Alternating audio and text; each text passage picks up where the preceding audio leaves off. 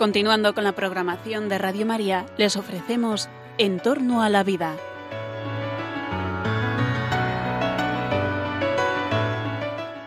Es un espacio dirigido por José Carlos Avellán y Jesús San Román.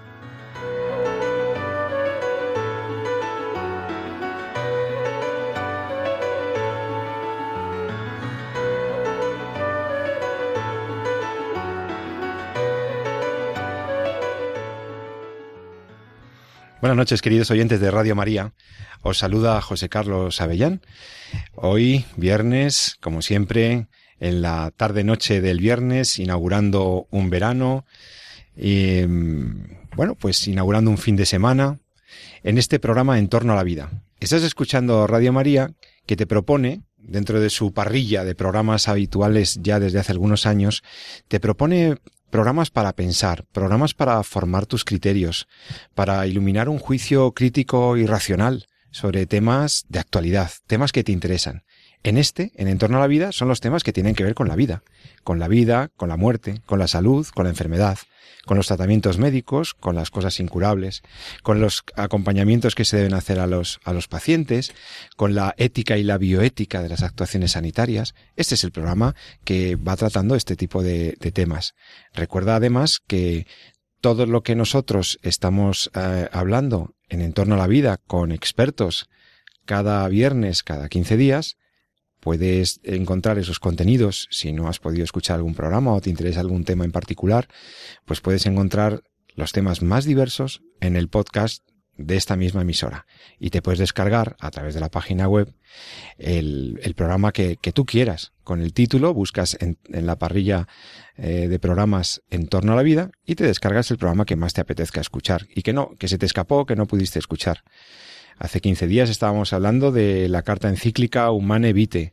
Hace escasamente un mes estábamos hablando sobre la ley del Partido Socialista presentada al Congreso de los Diputados de España para la regulación, eh, la autorización de la muerte eutanásica.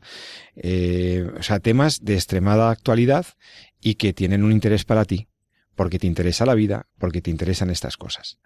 Bueno, pues hoy eh, tenemos dos temas que eh, he pensado que podrían ser de tu interés y sobre los cuales yo he tenido que, bueno, en uno tengo una experiencia personal más directa y en el otro pues es un tema más que he tenido que estudiar y reflexionar sobre él antes de proponerte este, este tema para, para tratar los temas. Eh, hoy no tenemos, no, no, no, ha podido esta noche estar con nosotros el doctor Jesús San Román, pero tenemos la suerte de que me acompaña en los micrófonos de Radio María un experto en bioética, un gran médico, eh, responsable del servicio de urología en el hospital eh, Severo Ochoa, en Leganés, en Madrid, el hospital eh, donde él desde hace bastantes años ejerce la, práctica médica, pero él además tiene muchos intereses en, la bioética, se ha interesado por eh, formarse, eh, está culminando un máster precisamente en bioética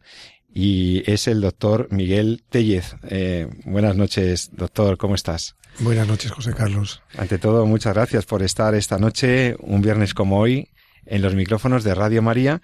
Ya estuviste con nosotros hace un par de años, ¿verdad? En una sesión con otro amigo nuestro, con un anestesiólogo amigo, y estuviste con un gran humanista en una, en una sesión que fue muy interesante, ¿verdad? Aquí en Radio María, en el programa. Pues sí, la verdad que tengo un recuerdo muy agradable y te estoy muy agradecido por haberme dado otra vez la oportunidad de venir a charlar aquí contigo y con todos los oyentes sobre estos temas tan interesantes de vuestro programa. Bueno, pues debo decirles que, que, además Miguel Tellez, además de ser un médico muy querido y respetado no solo en el hospital, sino sus pacientes, etcétera, eh, es una es una persona que ha conseguido impulsar eh, la creación de un grupo, de un grupo de expertos promotor de lo que es un comité de ética asistencial que es de lo que uno de los temas que os quería proponer hoy. Y en ese mm, grupo eh, o comité de ética asistencial de hospitalario, que ahora vamos a explicar lo que son estos CEAS, estos comités de asesoramiento ético, pues está él precisamente en el hospital eh, Severo Ochoa en, en Leganés. Y, y yo quiero, Miguel, que dediquemos una parte del programa a contar a nuestros oyentes qué son esto de los comités de ética, en qué consiste, porque a veces vas al hospital y no sabes que hay un servicio, hay un órgano como este de asesoramiento ético que tiene unas funciones al cual pueden recurrir tanto los facultativos, el personal sanitario como también los pacientes y que bueno, estoy seguro de que les vamos a, esta información va a ser de utilidad eh, no solamente para las personas que nos escuchan desde los hospitales, sino también para todos aquellos que eventualmente pues eh, te va a tocar o visitar a un paciente o, visitar a un familiar o lo que sea y puedes eh, en un momento determinado pues tener noticia de una realidad que ya está además reglamentada a nivel de la Comunidad de Madrid y de la mayoría de las comunidades autónomas, la creación y la incorporación de estos comités asistenciales de ética. De eso vamos a hablar en el programa y además les voy a decir un secreto a ustedes. Y es que eh, yo estoy participando del comité, del mismo comité en el que eh, coordina y promueve el doctor Miguel Tellez. Eh, como presidente del CEAS es Miguel Tellez y yo estoy como experto externo de bioética de ese comité prácticamente desde los inicios, lo cual ha sido un honor y una gran ocasión de formación para mí. Así que yo le tengo que, o sea, que he invitado al programa a, mi jefe del CEAS, ¿eh? al líder del grupo del, comité hospitalario del Severo Ochoa. Bueno, pues eh, este es el primer tema que os quería proponer. Y luego, eh, si nos da tiempo, y espero que sí, mm, espero que podamos comentar algunas noticias que de actualidad eh, en lo que es la, la, investigación biomédica y también la, la defensa de la vida. Eh, eh, espero que podamos hablar de la noticia de unos investigadores, un grupo de origen, un grupo investigador de origen chino que publicaba hace solo 48 horas la prensa internacional que ha conseguido, ha logrado crear eh, a través, crear en laboratorio, crear in vitro, crear en esas pipetas vítreas, en esos laboratorios eh, que tienen los de la genética, han sido capaces de desarrollar unas células, unas células que todavía no son espermatozoides, que son células espermátidas, una especie de clonación de células eh, mm, germinales masculinas, mm, para situaciones en las que el espermatozoide de un varón, de un hombre, de la especie humana, pues no pudiera tener capacidad fecundativa. Y entonces es muy interesante porque temas de esterilidad masculina, que está bastante extendida, y es muy bueno que tengamos aquí a un urólogo para que nos diga algún dato y alguna referencia sobre esto, pues estos, estos investigadores habrían logrado generar células eh, espermátidas, eh, espermáticas, protogaméticas, que serían capaces de fecundar un óvulo. Con lo cual, personas con esterilidad masculina por temas de azospermia obstructiva severa podrían, podrían, fijaos, podrían encontrar una solución a su esterilidad y tener un niño. Lo que pasa es que, claro, estos procesos fecundativos, a partir de este tipo de creaciones humanas o de eh, generación eh, por, por eh, en laboratorio, también, también presentan algunas limitaciones éticas, o al menos a mí se me aparecen algunas cautelas, algunas dificultades que luego espero que podamos comentar con el experto, con el doctor Miguel Tellez. Bueno, pues están los temas sobre la mesa. También espero que podamos, si nos da tiempo, hablar de alguna noticia que, que también me ha llamado la atención, alguna noticia no muy, no muy divertida, no muy buena noticia, más bien mala noticia como es que la regulación permisiva del aborto en, en Irlanda y recién, eh, hace muy pocas horas, conocíamos que el Parlamento de la República Argentina de Argentina también por un exiguo, por, por muy poquitos votos, había aprobado un, la tramitación de una, de una norma permisiva, permisiva de autorizativa del aborto en ese país, en Argentina. Entonces, bueno, si nos da tiempo, también eh, espero que podamos hacer alguna referencia a estas noticias de, de toda actualidad. Bueno, pues ya digo, estás en Entorno a la Vida con el doctor Miguel Tellez, con el doctor José Carlos Avellán. Vamos a por el primero de los temas. Miguel, vamos a ver, he dicho que tú y yo estamos desde hace ya dos años involucrados en un comité de ética asistencial, en un CEAS, CEAS, C-E-A-S, y que buena parte de nuestros oyentes es probable que no sepan, que no tengan una idea muy clara de qué es esto de los CEAS. Porque claro, yo sé y hemos mencionado aquí que nuestros oyentes están muy alerta de la existencia, por ejemplo, del Comité de Bioética de España. un comité, un órgano que asesora al gobierno de España en temas de bioética, de ética médica, de ética de la investigación científica, el Comité de Bioética de España. Ese es un órgano que está a nivel, a un altísimo nivel, y, oye, pues eh, ese es un organismo de asesoramiento del gobierno en materia científica y de los temas de la vida y tal. También saben nuestros oyentes, porque ha estado aquí algún invitado, que existen en los hospitales en los centros los comités de ética de investigación clínica. O sea, son comités para la valoración de la investigación que se genera dentro de, en sede hospitalaria, ¿vale? Pero mm, mucho más cerca de nuestra realidad son estos CEAS, estos comités de ética asistencial. Eh, Miguel, ¿Tú podrías glosarnos qué son estos CEAS y para qué están en los hospitales, no solo de la Comunidad de Madrid, de, toda España, porque se están extendiendo a los centros privados, a los centros públicos e incluso los centros de atención primaria parecen vinculados también o asesorados por esos comités. ¿Qué es esto de un CEAS, Miguel? Cuéntanos. Pues los CEAS son unos grupos consultivos que se han formado en todas las instituciones sanitarias, efectivamente, como tú bien has dicho, que no solamente son los hospitales, sino que también trabajan en ámbitos de asistencia como atención primaria y además tampoco es algo que esté exclusivamente limitado a la asistencia pública, sino que también en, en las diversas organizaciones que realizan una labor de asistencia sanitaria, tanto pública como privada, pues se organizan estos comités, que son los comités de tipo consultivo, formados por diferentes profesionales, que no necesariamente todos los profesionales eh, tienen una labor médica o de enfermería, sino que son personas que están vinculadas por su trabajo pues a una organización sanitaria, algunas ni siquiera así, y que eh, lo que intentan es velar por algo que yo creo que todas las personas pues tenemos en nuestra cabeza, que es la preocupación que tenemos por las posibilidades de que en un momento dado eh, sea necesario que nuestro caso, que es de una consideración particular, que tiene algunas eh, peculiaridades o unas necesidades especiales y que son particularmente complejos por situaciones sociales o, clínicas, por ejemplo, de tipo médico o cualquier otro tipo, pues pueda eh, recibir una atención suficiente cuando el profesional que está atendiendo a esta persona, vamos a pensar que es un paciente o un familiar de un paciente, pues considera que no tiene los elementos suficientes como para tomar una decisión eh, en el mejor bien para este, esta persona que está necesitada y entonces recurre al asesoramiento de un grupo de personas para que le orienten sobre las distintas posibilidades de las que puede disponer para hacer una labor que sea correcta. O sea que en caso de que ese profesional médico o ese equipo médico tiene una duda sobre si lo que va a hacer con un paciente, qué sé yo, le voy a sacar ya de UCI, o voy a retirar un tratamiento, o voy a proponer un tratamiento un poco más, eh, más extraordinario, y tiene una duda de si debe hacerlo o no, ya no una duda técnica, estrictamente técnica, sino una duda desde el punto de vista deontológico, desde el punto de vista ético, entonces esos, esos, esos médicos pueden recurrir al comité de ética de su hospital o al que tengan por referencia, pero pero ¿y los pacientes también podrían poder recurrir a un profesional médico?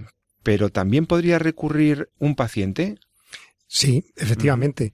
De hecho, en realidad el objetivo final mm, que tenemos en el comité es que la necesidad del paciente pueda llegar y sea trasladada para que el comité la evalúe. Es verdad que por conocimiento y por proximidad, pues muchas veces son los profesionales sanitarios, el médico, pero puede ser la enfermera o cualquier otra persona que está en contacto con el paciente, a veces son las que sirven de vehículo para transmitir la duda del propio paciente, porque es muy habitual que eh, la consulta al comité pues sea fruto pues bien de una diferencia de opiniones, por ejemplo, entre un paciente y sus familiares, o entre el paciente y el médico, o entre la enfermera que atiende y un familiar o el médico. Es decir, puede haber una diversidad de cuestiones y que no significa que porque haya esas discrepancias, pues en un momento dado no se pueda conseguir que todo el mundo pues pueda trabajar buscando el bien común de la persona en este momento que sería la afectada al final por la decisión que se va a tomar. Y ahí es conveniente escuchar a todas las partes. Entonces, muchas veces el vehículo pues con frecuencia es algún personal sanitario que tiene un acceso como muy sencillo por un conocimiento directo incluso de las personas que estamos dentro del comité. Pero por supuesto que tanto familiares como pacientes pueden hacerlo ¿eh? y pueden expresar directamente cuál es la duda que tienen y solicitar una opinión.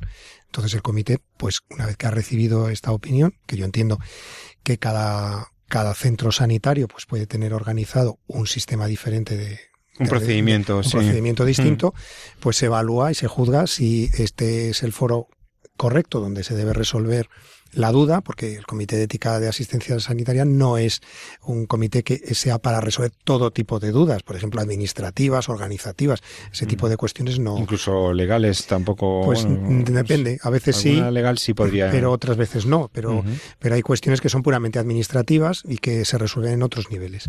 Pero cuando lo que nos encontramos es con la necesidad de tomar una decisión en relación con algún tipo de tratamiento, por ejemplo, o alguna actitud que haya que tomar frente a una persona que en ese momento lo necesite, que es dudosa, pues efectivamente en ese momento es cuando se puede recurrir al comité para solicitar eh, la opinión y el asesoramiento. Y esa, has dicho que es un comité consultivo. Por lo tanto, se le solicita un asesoramiento. Al cabo de un tiempo, el, el que corresponda o el que comité pueda dar, dará una respuesta, sea un médico o sea a un profesional que está vehiculando, digamos, una inquietud de un paciente. Y eh, esa decisión es vinculante mm, que, que para el médico eh, tiene alguna obligación el médico de seguir lo recomendado por el comité de ética de su hospital. No. No es vinculante. eh, no es vinculante. Es decir, nosotros, eh, como comité de expertos en este sentido, lo que hacemos es analizar el caso con todos los componentes que tiene, escuchar a todos los participantes, todos los actores que intervienen en esta cuestión y en un momento dado pues, solicitar incluso el asesoramiento de expertos que pueden venir a hablar al comité para aclararnos determinados puntos que son realmente conflictivos, pues, desde el punto de vista, por ejemplo, de terapéuticas que son muy complicadas, cuáles son sus complicaciones, cuáles son las posibilidades que tienen de éxito, que, eh, cuáles pueden ser las secuelas o los efectos secundarios o las molestias más importantes que pueden eh, provocar en esta persona. ¿no? Y una vez que tenemos todos los elementos de juicio, pues lo que se hace es un debate dentro del propio seno del comité y al final, pues con la opinión de todo el mundo, pues intentamos siempre elaborar, vamos, de hecho hay que hacerlo, un, un informe que es el que se le transmite Que va por escrito Sí, y sí. se le transmite a la persona. a la persona que lo ha solicitado, al consultante. Y ya con ese informe, pues normalmente, pues eh, yo creo que se aportan diversas eh, formas, puntos de vista y muchas veces, pues opciones de tratamiento, que a veces no es una, pueden ser varias diferentes. Y, y luego, pues cada uno ya en su propia conciencia, pues es el que tiene que pensar si eso es lo que está de acuerdo o no lo está. Y has dicho que es, como yo lo he visto, por ejemplo, en nuestro comité, que es un, es muy rico en el sentido de que es, es interdisciplinar, donde hay personal sanitario eh, muy representativo en general, ¿no? De especialidades, de personal de enfermería, pero también hay otro tipo de profesionales en el comité. Y está, es preceptivo además por el decreto de la Comunidad de Madrid, además que haya una serie de, de miembros que no son estrictamente ni facultativos ni enfermería, Sí, efectivamente. Aparte de que haya, lógicamente tiene que haber, puesto que estamos hablando de, de cuestiones eh, médicas y cuestiones sanitarias, pues es lógico que haya un cierto número de médicos y de enfermeras también. También hay Mm. otros, como auxiliares de clínica, por ejemplo, que también participan. Pero, y es cierto, necesitamos eh, la opinión, opinión que es muy saludable y además que aporta muchísimo porque enriquece un montón eh, el punto de vista del propio comité de otras personas que no son directamente sanitarios personas que están trabajando en el hospital por diferente, en diferentes puestos de trabajo que son distintos. Tiene que haber personal de, directamente de atención al paciente, que también tienen una perspectiva distinta de las cuestiones que pasa, de los servicios sociales. Debemos tener personas que nos puedan permitir asesoramiento legal, porque muchas Tiene que veces haber un jurista Sí, o una persona con conocimientos jurídicos es. de legislación sanitaria específicamente. ¿no? Efectivamente es necesario porque muchas veces, además de las recomendaciones que se pueden dar de tipo clínico, pues también hay que respetar siempre eh, pues la legislación que tenemos vigente en nuestro país. Es decir, no podemos tomar decisiones que estén claramente en contra. Y en caso de que viéramos que hay una, eh, digamos, una dificultad en conciliar eh, determinada opción que parece razonable, y, pero que sin embargo puede tener algunas dificultades legales, es obvio que hay que señalar que esto está ocurriendo ahí y entonces ya cada uno pues tiene que determinar eh, lo que hay. Lógicamente, yo creo que es lo habitual es que se cumpla de forma sistemática la ley, lógicamente. Y luego hay algún experto externo. Puede Sí, haber. también. Puede haberlo. Y puede haber un sacerdote. Puede haber. Puede haber un representante de confesiones religiosas también. Sí, exacto. Porque claro, eh, la, fíjate lo que es la pastoral de la salud. Aquí hemos tenido algunos sacerdotes que, que hacen esta, esta tarea habitualmente, que es, es tan importante en la vida de nuestros hospitales, ¿no? Esos sacerdotes que andan repartidos por los hospitales de, del mundo, acompañando el sufrimiento, dando esperanza, dando paz, llevando los sacramentos, fundamental. Eh, esa pastoral de la salud tan rica que hemos visto y encarnada en personas concretas en este mismo programa. Entonces, si estos sacerdotes tienen formación en bioética, también podrían eh, estar en el, podrían integrarse en un comité de ética asistencial, en un comité de asesoramiento de ética, en un CEAS, ¿no? Sí, sí. De hecho, la normativa que está escrita y legislada sobre los CEAS contempla la posibilidad de que las personas que dan atención espiritual a los pacientes pues puedan participar de las reuniones y las deliberaciones del comité. Oye, Miguel, y aparte de ser un órgano de consulta donde se pueden dirigir para, en caso de una duda ética o de, una divergencia de, un planteamiento, etcétera, como bien has explicado, aparte este aspecto consultivo de dar informes no vinculantes, pero al fin informes muy razonados, eh, que ayuden a tomar decisiones correctas, ¿qué otras funciones tienen los CEAS? ¿Qué otras cosas hacemos? Recuerda que el CEAS no es solamente un sitio donde plantear consultas, Hace una labor activa muy, también muy completa. Pues efectivamente, hay una serie de funciones que están descritas también en la normativa de los CEAS y que contemplan otras eh, funciones diferentes a la que hemos estado hablando en este momento. Algunas, vamos, todas ellas son muy importantes, desde luego pues el CEAS mm, tiene una obligación de participar activamente en la elaboración de iniciativas que contribuyan a mejorar eh, a incidir de forma favorable en que la atención que reciben los pacientes en cualquier ámbito sanitario pues sea la mejor posible, no ya desde el punto de vista clínico, por supuesto, sino también desde el punto de vista humano. Esto es algo que es muy importante. Ahora hay proyectos, yo creo, en la sociedad en los que se intenta que dentro de la dificultad que hay, una vez que uno tiene la, la de la enfermedad, que es algo que realmente, pues, trunca de una forma importante la vida cotidiana de alguien, de una persona, pues que de alguna forma, cuando además va a recibir unos diagnósticos, un tratamiento, pues no sienta esa distancia tan importante que hay entre esta medicina actual que es tan tecnológica, tan puntera en muchos aspectos, que parece que todo depende de las máquinas y que puedan percibir que detrás de todo esto, pues también hay unas personas que están ocupándose de tu salud y ocupándose de tu bienestar. Entonces el comité, pues una de las cosas que tiene, pues es elaborar iniciativas en este sentido que sean percibidas, pero de una forma real por los pacientes como una mejora en su atención. Esta es una de las cuestiones importantes. Es muy importante porque la humanización de la atención sanitaria, que, bueno, que incluso desde el punto de vista institucional, público, ha ocupado a las administraciones sanitarias autonómicas, etcétera, los planes de rehumanización de la atención y del ambiente sanitario, pues, eh, pues el CEAS puede hacer un papel ahí también muy interesante. ¿Qué más funciones tiene un CEAS? Pues mira, otra de las cuestiones que es importante eh, es cualquier otra iniciativa que sirva para proteger los derechos de estos pacientes, no solo desde el punto de vista de este trato humano, sino, por ejemplo, a que puedan recibir la mayor información posible en los términos más claros para que todos puedan tomar eh, una participación muy activa en las decisiones que tienen que ver con su salud. Esto se traduce en múltiples iniciativas.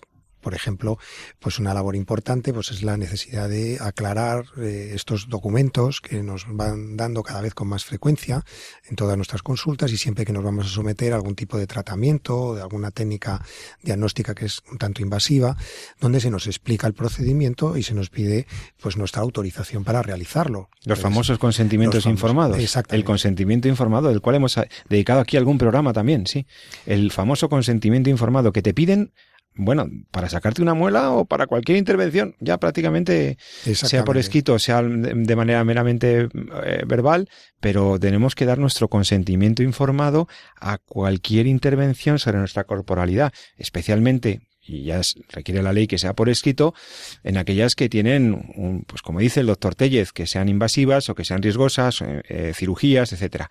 Y entonces, Miguel, tú ponías esto como ejemplo de un trabajo que puede hacer el comité de ética al revisar todos los consentimientos informados que van generando los diversos servicios, ¿no?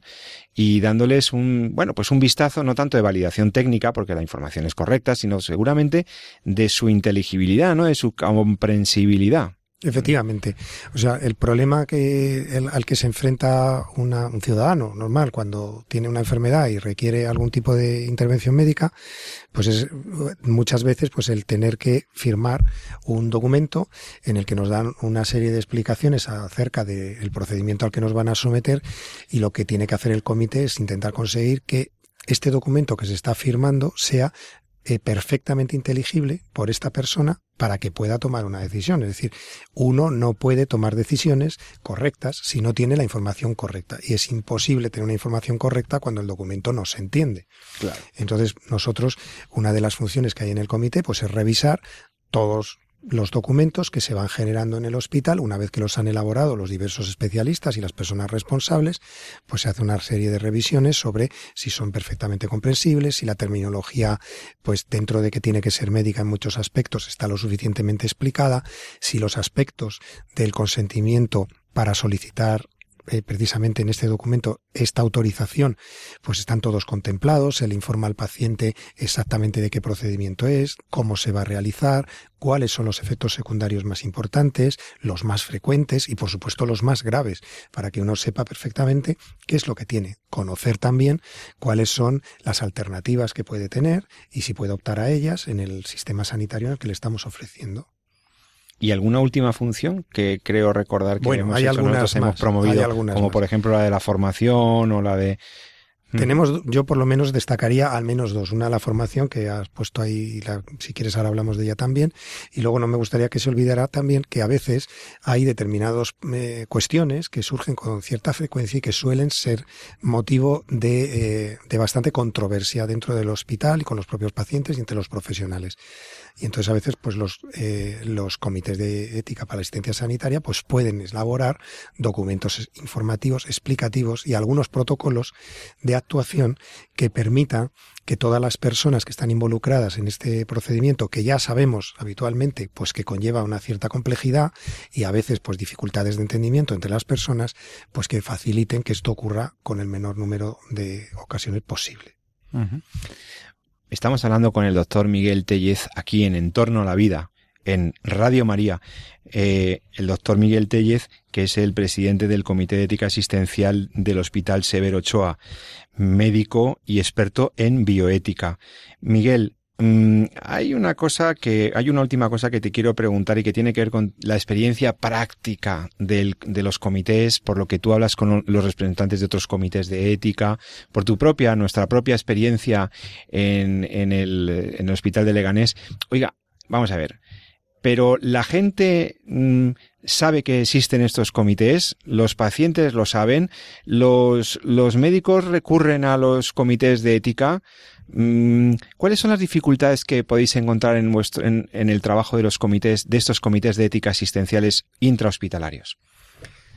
Bueno, nosotros lo primero que me gustaría también, bueno, tú lo conoces perfectamente, somos un comité, el de nuestro hospital en concreto, con el que yo tengo la experiencia de trabajar, pues bastante joven, porque llevamos dos años eh, de funcionamiento, uno previo que tuvimos para o año y medio más o menos hasta que logramos conseguir que la iniciativa funcionara. En un claro, porque la Comunidad de Madrid además tiene que darte una validación, hay unas autorizaciones administrativas, ¿no? Efectivamente, mm. necesitas tener mm. un periodo, digamos, de, de protocolario de funcionamiento durante al menos un año previo eh, de alguna manera, generando pues las normas propias organizativas del, comité, etcétera, lo cual pues eso ya te lleva un tiempo y luego tienes que cumplir pues una serie de requisitos que te solicitan, que son legales, pues para que el comité tenga la forma que es la correcta y la adecuada para que pueda funcionar adecuadamente. Y una vez que recibes esa acreditación es el momento en el que ya te puedes poner a trabajar. Entonces nosotros como comité pues en estos dos años, poquito más de dos años de funcionamiento que en los que nos encontramos ahora, pues la verdad es que el trabajo ha sido bastante importante. Se han hecho muchas actividades, hemos recibido una serie de, consultas de, de, algunos facultativos en general, incluso de alguna institución también con relación con los enfermos y con el cuidado de, de pacientes mayores, que también nos ha hecho sus consultas Todavía no hemos tenido una eh, consulta directa de, un paciente, todas han sido familias o pacientes a través de los propios médicos, en lo que nos ha ocurrido. Y la verdad es que, bueno, pues los debates que han ido surgiendo pues, han sido cada vez más enriquecedores y, han ido facilitando al mismo tiempo, pues no solo la labor de asesoramiento, sino también el crecimiento del propio comité y el engrase, de alguna manera, de su forma de trabajar, ¿no? Las personas implicadas pues tienen una ilusión enorme, desde luego ponen muchísimo entusiasmo, le dedican muchas horas fuera de su tiempo de trabajo habitual, hay mucho tiempo de reflexión y se aportan muchísima, eh, muchísimas ideas muy enriquecedoras que yo creo que al final pues todas se han plasmado en poder eh, dar algunos eh, tipo de, informes y ayuda a todo el que nos la ha pedido. En el caso es que no hemos dicho una cosa, Miguel, es que la gente de los comités de ética tiene una formación no solamente técnica en su materia, sino que luego se ha interesado, ha hecho cursos de bioética, ha hecho másteres de bioética, como en tu caso. Es decir, que, la gente se ha formado, es decir, que son gente que tiene una perspectiva, no son simplemente 10, 15 personas que, que se han reunido de, alrededor del hospital para intentar ayudar a, los compañeros en temas de ética, es que son gente muy cualificada. ¿eh? no, no, cualquiera está en el CEAS. que se me olvida decirlo, que yo, por ejemplo, con los compañeros que tenemos en, en Leganés, eh, que son gente magnífica y, por cierto, encantadora, pues la verdad es que dices, caramba, esta gente tiene una capacidad de análisis y de, y de discurrir sobre los casos que se presentan eh, verdaderamente muy valiosa, muy, muy imponente, ¿no? Sí, Perdona que te he cortado. No, no, no, no, no, me alegro que lo hayas dicho además, pues se quedó un poquito en el aire el tema de la formación. Efectivamente, la formación en los CIAS no solo hay, hay dos aspectos formativos, es decir, uno que tiene que ver con la formación de los propios miembros del, comité, que es lo que estabas comentando ahora, y desde luego, pues bueno, yo te puedo decir que en estos dos años que ha habido, pues se han iniciado y hay varias personas, algunos han terminado ya, pero al menos hay cinco personas que o bien han terminado o están en fase de hacer eh, un máster en bioética, o sea, es decir, que eso es un esfuerzo personal muy importante porque requiere mm. muchísimas horas de trabajo y son muy exigentes y realmente pues eh, yo creo que eso ha sido un éxito eh, de iniciativa del propio comité de mm. poder eh, promocionarlo y por supuesto de recibir el apoyo de la dirección del hospital que también ha apoyado a todas estas personas para que puedan tener eso es muy importante verdad que la dirección y la gerencia de los hospitales se comprometan con esto que lo vean que crean en ello que no vean que es simplemente una especie de órgano que está ahí consultivo para resolver algún que otro problema ético sino que de verdad apuesten por el papel que tiene el CEAS protagónico en la humanización de esa, de esa atención hospitalaria en la formación y en el mejor en la mejor rectitud moral de las actuaciones de los diversos especialistas y, eh, eh, digamos, agentes que trabajan en el ámbito sanitario. En la, no sé, me parece que es muy importante que los mismos gestores se crean lo de los CEAS, ¿no? No solamente, está claro que, por ejemplo, las comunidades autónomas, los diversos consejeros de sanidad se lo creen y lo han ido regulando, etcétera. Y en la Comunidad de Madrid también, pero, hombre, es muy importante lo que has dicho, que, que, porque si no, este tipo de, cosas no salen. Si la dirección o la gerencia no lo apoya un poco mínimamente, no salen, ¿no? Sí, sí, indudablemente. Yo, desde luego, tengo que decir que en ese sentido hemos recibido mucha, mucho apoyo y en todas las iniciativas que hemos tenido, pues han sido siempre recibidas muy positivamente y nos han allanado el camino de todas estas cosas que pueden ser, incluyendo la formación de los especialistas y algunos no especialistas que han hecho también estos, estos eh, máster en concreto de bioética.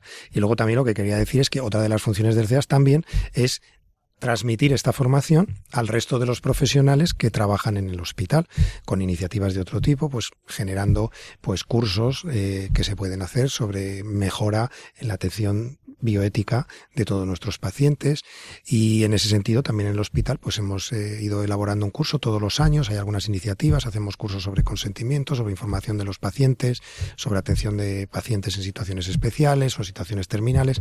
Y todo esto pues lo vamos haciendo pues poco a poco porque también pues son cosas que hay que ir colocando con, con mucho esfuerzo personal.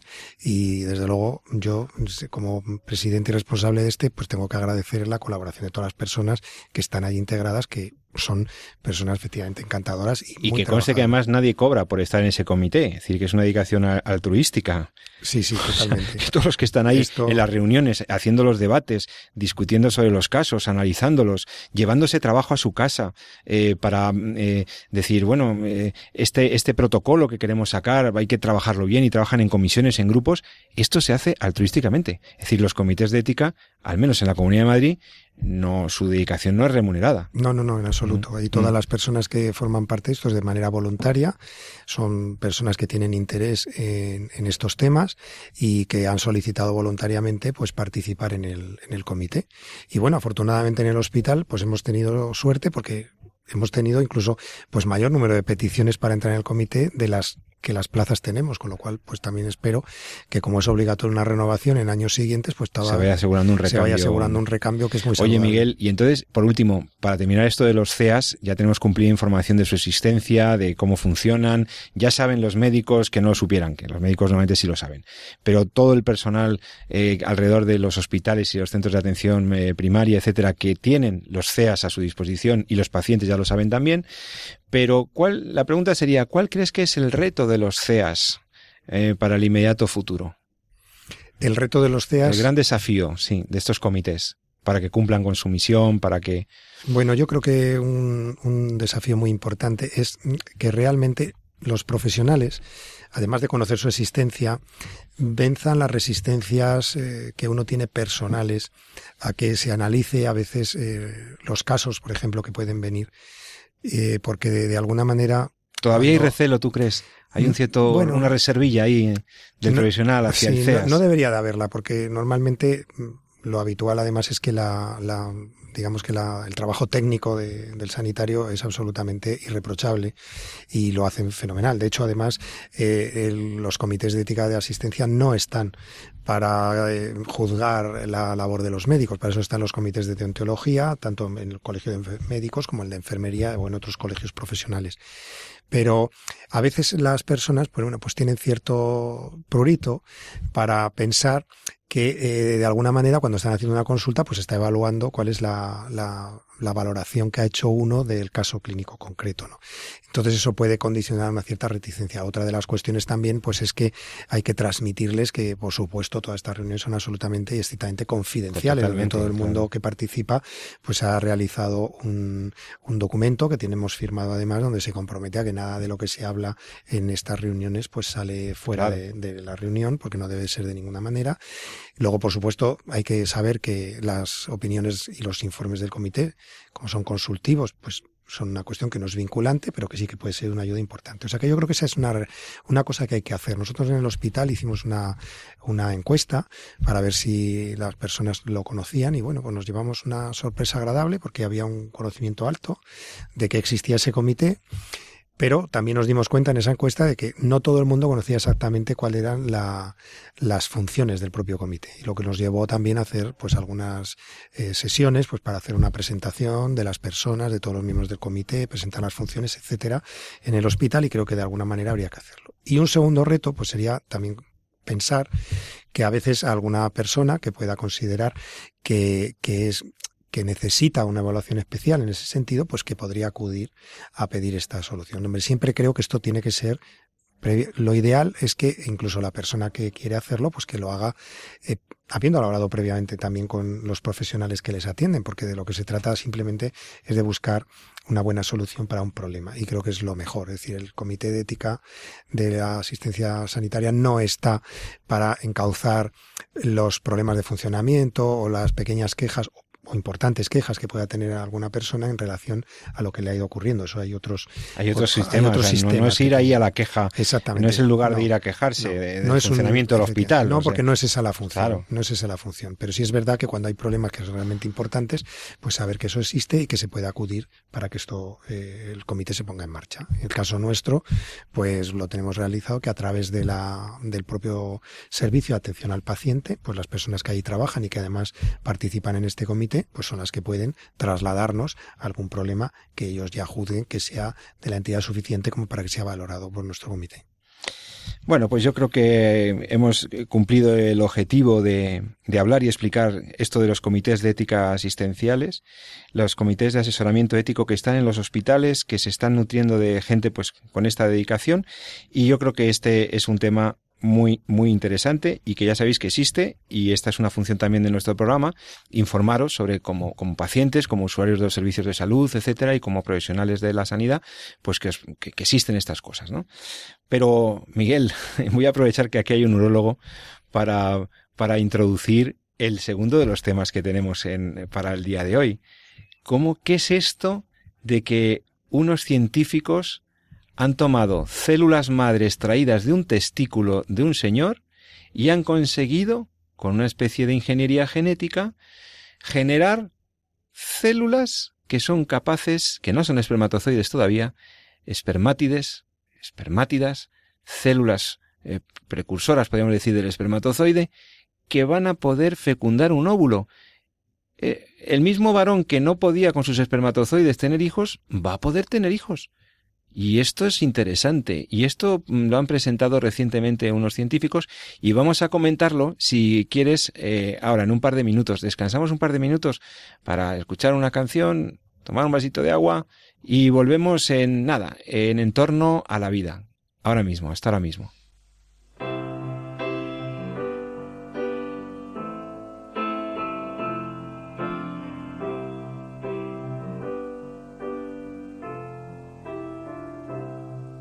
When I find myself in times of trouble, Mother Mary comes to me, speaking words of wisdom, let it be. And in my hour of darkness, she is standing right in front of me, speaking words of wisdom, let it be. Let it be, let it be, let it be, let it be. Whisper words of wisdom, let it be. When all the broken hearted people living in the world agree, there will be an answer, let it be. For though they may be parted, there is still a chance that they will see. There will be an answer, let it be. Oh, let it be,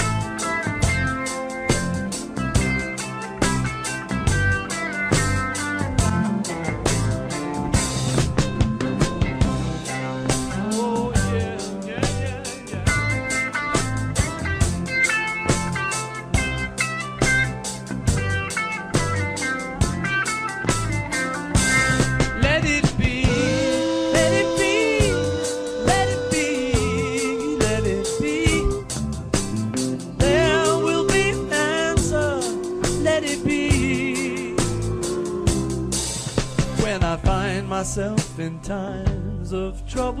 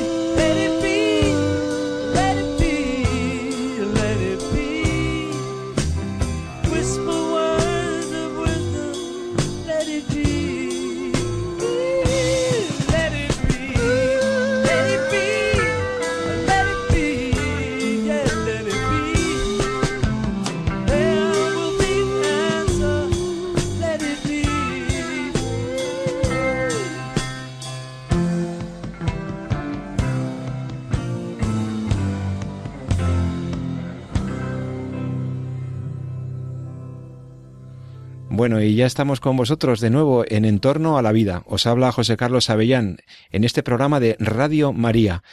Hemos estado hablando en la primera parte de nuestro programa sobre los comités de ética asistenciales con el doctor Miguel Tellez, presidente del CEAS del Hospital Severo Ochoa, del Hospital Universitario de Leganés. Pero le hemos lanzado una pregunta al doctor Tellez, que además de buen bioeticista, es, sobre todo, primero fue eh, urólogo, eh, médico especialista, sobre esta noticia que me llamó la atención Nada, pues lo he leído hace 48 horas o 72 horas. La noticia de que se podían crear una especie de a partir de células madre que se sacan de un testículo de, de un varón que en principio es estéril. ¿Y esto qué complicaciones éticas podría tener o qué dificultades? Porque en principio parece que que es correcto, que se, se maneja en el laboratorio y que se pueden crear estas células que solventarían un problema de, de algunos varones. Eh, Miguel, glósanos un poco la noticia y luego la analizamos. ¿Qué es esto de las espermátidas y qué es esto de que una persona puede tener azospermia y por lo tanto esta solución que ha dado el grupo, este investigador chino, ¿por dónde van los tiros? Cuéntanos un poquito. Bueno, José Carlos, bueno, primero era decirte que efectivamente, aunque yo mi campo de trabajo habitual es la urología, no soy un experto en reproducción asistida, porque esa es una cuestión que es verdad que algunos urólogos entran en ese tema, muchas veces en el campo de la ginecología, pero son eh, profesionales que ya dedican mucho tiempo en este sentido. Entonces yo lo único que voy a intentar es pues aclarar un poquito algunas cuestiones de esto que tú me has comentado aquí. La verdad es que toda la tecnología de la que se dispone ahora para la posibilidad de, de que podamos obtener material genético y de alguna manera pues eh, manipularlo o adaptarlo para solucionar algunos problemas médicos pues abre un campo en la medicina pues que resulta apasionante como muchas cosas han ocurrido y me imagino que también pues muchos saltos eh, tecnológicos que hemos vivido pues también se han vivido una sensación de vértigo muy importante los primeros años y luego posteriormente pues los hemos ido incluyendo en nuestra vida cotidiana como tratamientos normales ¿no? Efectivamente muy llamativo porque hay un porcentaje de varones que, que, la causa más importante de la pareja para una infertilidad pues sea precisamente un factor eh, no, no necesariamente femenino, sino que pudiera llegar incluso que fuera exclusivamente masculino, que puede ser prácticamente en un tercio de los casos. Muchas veces el factor también puede ser en ambos. En ambos, en, ambos, la pareja. En la sí, pareja. Pero lo cierto es que cuando nos encontramos porque hay diversas patologías que pueden justificar que no se consiga un embarazo cuando se desea, pero cuando encontramos en el estudio que se hace del varón la, la existencia de una azospermia, como tú, azospermia, azospermia que uh -huh. significa que no hay espermatozoides eh, viables, eh, que no hay espermatozoides en el líquido seminal, y eso conlleva una imposibilidad absoluta de conseguir una, una descendencia. Claro, esto, esta ausencia de espermatozoides puede obedecer a diferentes causas, algunas veces por una obstrucción de, anatómica de la vía seminal, por algún motivo, y podemos encontrarnos que, que este varón pues sí que tiene espermatozoides más o menos viables, normalmente un poco alterados, pero que se pueden obtener directamente por algunas técnicas microquirúrgicas de, del testículo. Pero cuando no existe ninguna línea germinal, que es lo que yo entiendo que se desprende de, esta noticia, es decir, eh, cuando se ha analizado el testículo, se han hecho biopsias y nos encontramos que no hay en ninguna célula de la línea germinal, es decir, es imposible que tenga, o parece imposible hasta ahora, que se pueda obtener un espermatozoide, pues de alguna manera parece que estos investigadores han conseguido que a través de células madre que han obtenido aquí en, el tejido testicular, pues lograr diferenciarlas en el sentido de que formen eh, los precursores de los espermatozoides, que en este caso es lo que se conoce como espermátida. Entonces ahí ya eh, tendríamos una célula que sí que es capaz, que uniéndose a un óvulo, pues puede conseguir que se forme un cigoto y que éste pues pueda llegar a tener a ser viable y que tenga un embrión que sea totalmente viable. O sea que desde este punto de vista, pues me parece que es un hallazgo importante porque, por cierto, podría permitir que personas que no tenían ninguna posibilidad de, de acceder a la paternidad, eh, pues podrían hacerlo estas parejas y tener hijos que fueran genéticamente pues descendientes de los dos cosa que hasta ahora pues bueno se estaba intentando con otras tecnologías distintas pues eh, utilizando pues inseminación por ejemplo de otras personas de un donante o a veces pues intentando eh, incluso pues eh, inyecciones de núcleo material genético etcétera con mucha manipulación del, del óvulo ¿no? desde ese punto de vista me parece una idea que, que puede ser muy interesante ahora bien como tú dices pues puede despertar algunas dificultades porque estas células pues necesitan una manipulación en el laboratorio para poder conseguir la formación del embrión y ahí pues nos encontramos con el mismo tipo de, problemas que podemos ver en, en, las técnicas normales que se utilizan para la fertilización in vitro ¿no? Claro, ahí es. Yo remito a nuestros oyentes, porque se nos acaba el tiempo también, eh, a los programas que hemos dedicado monográficamente a ver las dificultades éticas que presenta la, la fecundación in vitro y las demás, las restantes técnicas de fecundación extracorpórea, ¿no? La, tanto la bioética personalista como, por supuesto, la, la bioética católica, la, el magisterio de la Iglesia, han explicado que mm, ciertas formas de reproducción asistida mm, no son válidas, ¿no? Este tipo de, de fecundación in vitro, y ya hemos dicho las razones en este programa, ahora no tenemos tiempo de explicarlas, por las que eh, fecundar fuera del cuerpo eh, de la mujer, proceder a una fecundación extracorpórea, tiene dificultades eh, morales. Tiene que ver con la dignidad del acto procreativo. Lo explicamos también con motivo de la carta encíclica Humane Vitae, la dificultad de disociar los aspectos unitivo y procreativo en la reproducción, en la procreación humana. Y en este caso, claro, analógicamente, está claro que las células que se generan eh, con esta, estas espermátidas, con capacidad fecundativa, ciertamente, obviamente habría que manejar, manipularlas in vitro, salvo que fuera una gift, lo que llamamos una gift, que una intra, intratubárica de gametos, eh, cualquier otra técnica tendría las mismas restricciones morales que, que, la reproducción asistida en general, ¿no? Bueno, o sea que, yo ahora mismo por la descripción de la noticia tampoco te puedo decir exactamente cuál es el, el, el modus el operandi. Modo que, que sí. me parece lógico pensar que estas células que se obtienen, que que, que, son frágiles, pues probablemente lo que necesiten para poder realizar la fecundación del óvulo, pues sea que esto se tenga que en un entorno muy controlado. En un entorno muy claro. controlado. Lo que habría luego ya es que valorar, pues, pues eh, las otras condiciones morales o éticos que tú estás comentando, pues en cuanto a la manipulación de estas células, ¿no? Claro, no, y la, no solo la manipulación, sino lo que viene siendo la dificultad moral de una fecundación eh, extracorpórea con transferencia embrionaria. O sea, lo que hemos eh, catalogado como técnica de reproducción asistida, sea, aunque sea homóloga, aunque no requiera semen de un donante ni, ni óvulo de un donante, pero que plantea dificultades eh, morales severas. La, Iglesia rechaza este tipo de técnicas, solamente admite aquellas que de manera natural coadyuven a, la, a, la, procreación de manera natural. Y en, por eso digo que la única forma forma en la que a mí se me aparece como admisible sería acaso con una transferencia intratubárica si eso, si eso tuviera alguna posibilidad de éxito y fuera proporcionado. Al margen de que también me parecía alguna, se me aparecía alguna dificultad con el, con el manejo de esa genética de la, de la espermátida y ver cómo, cómo funciona en la fusión, en el, en el, proceso fecundativo, ¿no? Si eso podría dar lugar a algún tipo de alteración o tal y por tanto por un principio de precaución se me, me parece que habría que eh, experimentarlo primero en, en, mamíferos, en otros mamíferos, en animal y, y luego tratar de hacerlo en, en, humanos, ¿no?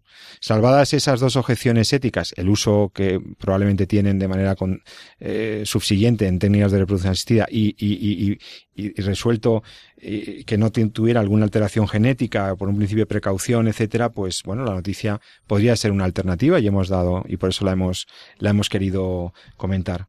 Bueno, pues eh, queridos amigos, se nos ha acabado el tiempo del programa. Eh, hemos hablado sobre los comités de ética asistenciales, hemos hablado sobre esta nueva tecnología que intenta combatir la esterilidad masculina y no me queda más que dar las gracias al doctor Miguel Tellez, a mi amigo el doctor Tellez, presidente del Comité de Ética Asistencial del de Hospital Universitario Severo Ochoa en Leganés, eh, médico y experto máster en bioética. Miguel, muchísimas gracias por haber estado con nosotros en Entorno a la Vida esta noche. Bueno, muchísimas gracias José Carlos por tu amistad también y por estos minutos tan agradables en los que he podido disfrutar de tu compañera, de todos los oyentes de Radio María. Muchas, Muchas gracias, gracias, Miguel. Que pases muy buen fin de semana. Y a todos vosotros, queridos oyentes, os recomiendo que si os ha interesado nuestro programa y queréis escribirnos sugiriéndonos temas o, oye, tenéis que ampliar sobre este asunto porque no ha quedado claro esto o, o nos interesa más profundizar en esto o queréis lanzarnos alguna pregunta para nuestros expertos, podéis hacerlo a través del correo electrónico que tiene el programa. Puedes escribirnos un mensaje al correo electrónico en torno a la vida arroba radiomaria.es. En torno a la vida, todo junto, en torno a la vida, arroba radiomaria.es. Y recuerda que si estos temas te gustan, insisto, puedes eh, consultar otros que aparecen con los títulos y las fechas de emisión en aquellos programas que han quedado registrados en nuestro podcast y que son libremente accesibles a través de la página web de radiomaria.es. Tú pones radiomaria.es en Google y entonces te aparece nuestra página web y ahí ves que pone podcast. Ahí están el catálogo de los programas. Puedes descargarte el que quieras, escucharlo, pararlo, lo vuelves a escuchar, ves otra cosa. Están todos nuestros programas y también los de Entorno a la Vida. Si quieres escuchar algún otro que se te ha escapado, pues eh, encantadísimos de que lo hagas, te lo recomiendo vivamente. Así que nada, que paséis buen fin de semana, que mmm, no nos ha dado tiempo de hablar de las noticias sobre el aborto en Irlanda y en Argentina. Muy lamentable noticia, no es una buena noticia, no es progresista el aborto, ¿qué le vamos a hacer? Ha sido una maniobra política en Argentina que, que, ha sido verdaderamente llamativa. Esperamos que el pueblo argentino con el tiempo se dé cuenta de que esto es un error que ya cometimos los españoles y que ahora re, reiteran nuestros hermanos del otro lado del Atlántico. Eh, pues nada, que, que, que, que, no sea, que, que sea para, para bien todo lo que hemos contado, que sea para de vuestra utilidad y de vuestro interés y os emplazo para dentro de 14 días, que espero que ya esté de vuelta, también mi socio y amigo, el doctor Jesús San Román, al que le mandamos también un cariñoso saludo. Y a todos vosotros, nos vemos pronto en 14 días en Entorno a la Vida. Y recuerda, ama la vida y defiéndela. Muy buenas noches.